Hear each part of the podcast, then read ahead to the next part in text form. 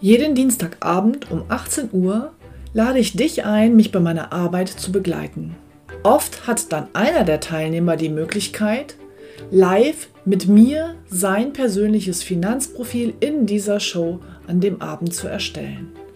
Und am Ende bekommt er von mir dann einen ganz konkreten Vorschlag für seine persönliche Finanzstrategie. Und wenn er das möchte, kann er das dann mit mir umsetzen.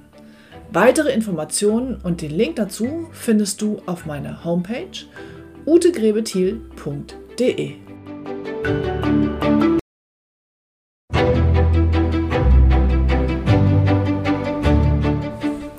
Hallo und herzlich willkommen. Ich werde Ihnen heute das Modell der 2 Denksysteme von Daniel Kahneman in einer sehr vereinfachten Form vorstellen. Es geht mir darum, Ihnen ins Bewusstsein zu bringen, wie unser Denken funktioniert, damit Sie zukünftig frei und ganz bewusst zwischen beiden Systemen wählen können, wenn es um Ihre weitreichenden finanziellen Entscheidungen geht. Finanzen verstehen, richtig entscheiden. Der Podcast für Ihre erfolgreiche Finanzstrategie.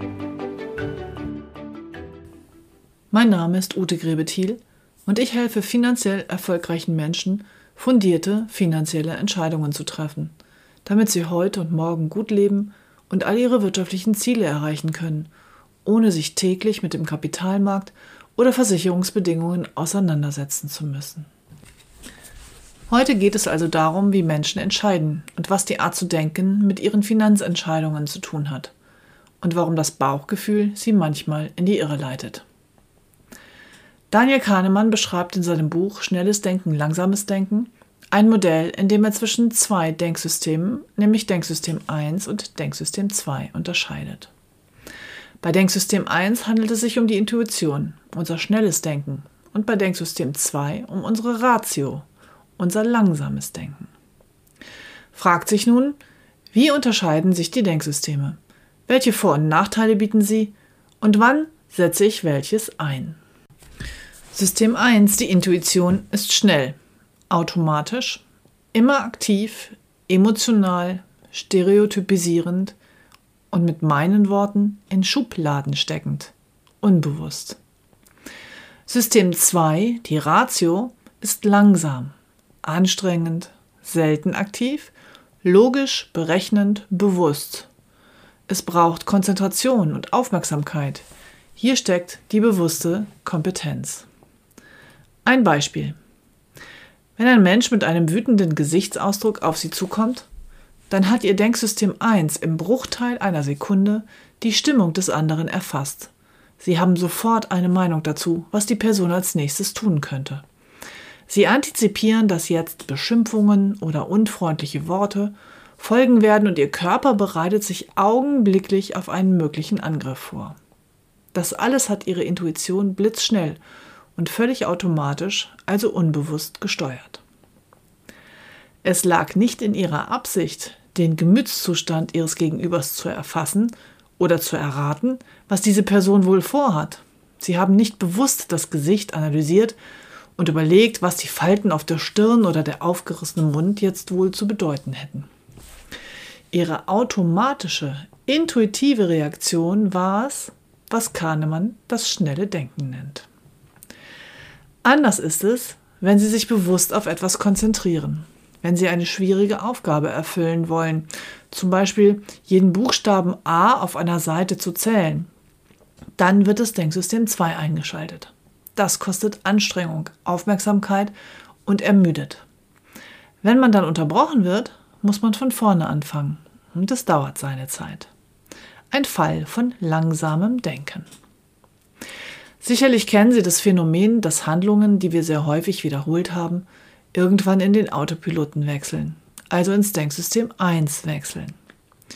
Mein 18-jähriger Sohn fuhr als Fahranfänger zunächst das Auto im Denksystem 2, weshalb in brenzligen Situationen ja dann auch der Fahrlehrer eingreifen kann.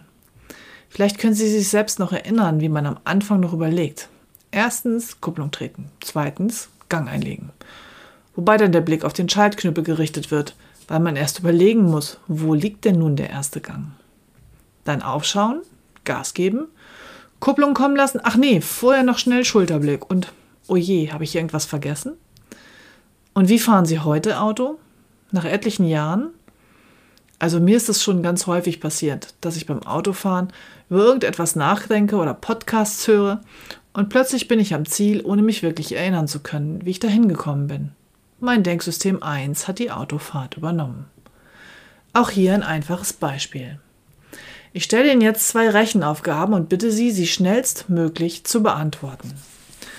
2 + 2. Gleich 4. Zweite Aufgabe.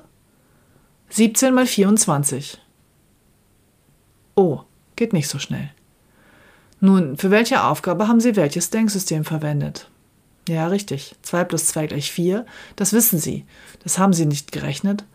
Das haben Sie aus Denksystem 1 spontan beantwortet. Für 17 mal 24 mussten Sie Ihr Denksystem 2 einschalten. Glückwünsche an diejenigen, die das in der kleinen Pause geschafft haben, die ich Ihnen gelassen habe.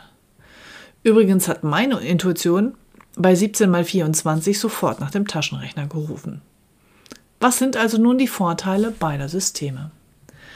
Denksystem 1 ist schnell und energiesparend. In grauer Vorzeit war Nahrung schwer zu bekommen und die Menschen waren von vielen Gefahren umgeben. Da war es für das Überleben sehr wichtig, mit seiner Energie zu haushalten. Und es war besser, intuitiv vor dem Säbelzahntiger davonzulaufen, als erst eine Weile darüber nachzudenken, ob er wohl hungrig sei. Denksystem 2 ist langsam und energiefressend. Sie kennen bestimmt die Erschöpfung, wenn Sie den ganzen Tag Denkarbeit geleistet haben, gelernt haben oder etwas kognitiv entwickelt haben. Dann sind Sie am Abend todmüde, obwohl Sie sich körperlich vielleicht gar nicht angestrengt haben. Die Arbeitsteilung zwischen Denksystem 1 und Denksystem 2 ist höchst effizient. Sie minimiert den Aufwand und optimiert die Leistung. Das bedeutet, wir treffen deutlich über 90% unserer täglichen Entscheidungen mit dem Denksystem 1.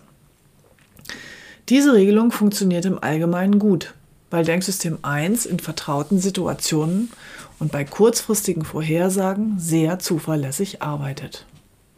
Sobald es komplexer wird, übernimmt Denksystem 2 und hat normalerweise das letzte Wort.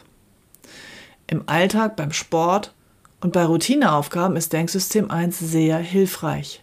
Aber bei komplexen Fragestellungen mit weitreichenden Folgen für die Zukunft halte ich das rationale Denksystem für sinnvoller. Wenn es zum Beispiel beim Vermögensaufbau um den Zinseszinseffekt in mehreren Jahrzehnten geht, dann ist das für das Denksystem 1 nicht vorstellbar. Es versteht kaum etwas von Logik oder Statistik.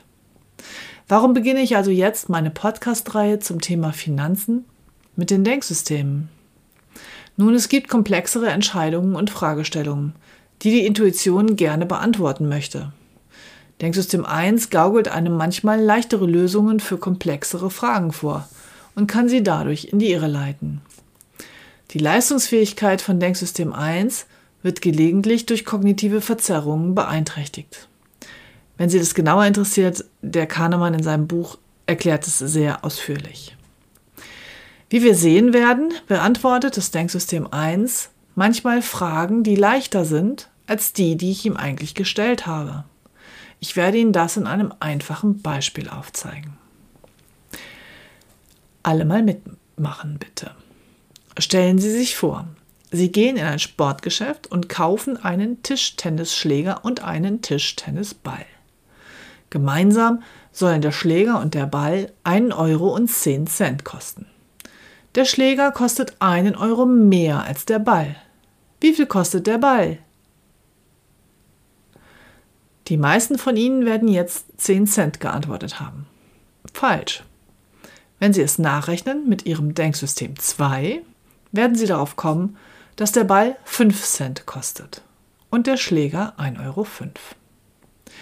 Daniel Kahneman hat in seinem Buch noch weitere Beispiele. Falls Sie sich noch tiefer dafür interessieren, empfehle ich Ihnen wirklich seine Lektüre. Ich verlinke das Buch auch wiederum in den Shownotes. Und für die Auditiven unter Ihnen, es gibt es auch als Hörbuch. Dieses Beispiel zeigt, dass die schnelle Antwort auf eine Frage nicht immer die richtige ist.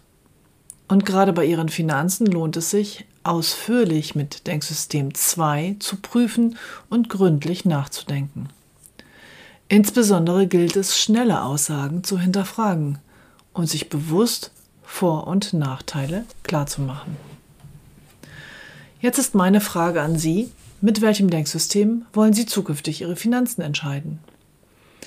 Wenn Sie sich für Denksystem 2 entschieden haben, sind Sie hier richtig. Das Ziel meines Podcasts ist es, jedes Thema mit Denksystem 2 zu behandeln.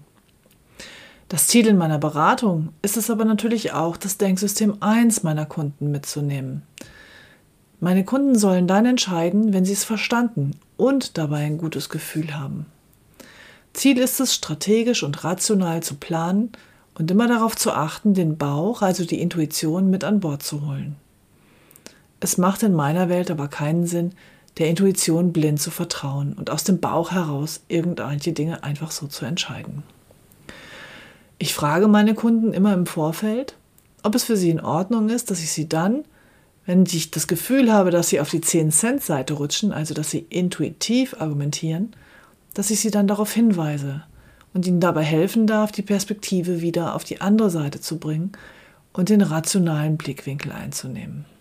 Ab und zu kommt das mal vor. So, jetzt haben wir uns die Denksysteme angeschaut, also wie Menschen Entscheidungen treffen, aus welchen Perspektiven. Ich hoffe, es hat Ihnen Spaß gemacht und nächste Woche wird es darum gehen, wie man seine Liquidität organisiert. Ich werde Ihnen ein einfaches System vorstellen, mit dem Ihr Denksystem 2 die Konsumwünsche Ihres Denksystems 1 in sinnvolle Bahnen lenken kann. Wenn es Ihnen gefallen hat, bewerten Sie mich gerne auf iTunes. Ich freue mich jetzt schon auf die nächste Woche mit Ihnen und verbleibe Ihre Ute Grebe-Thiel.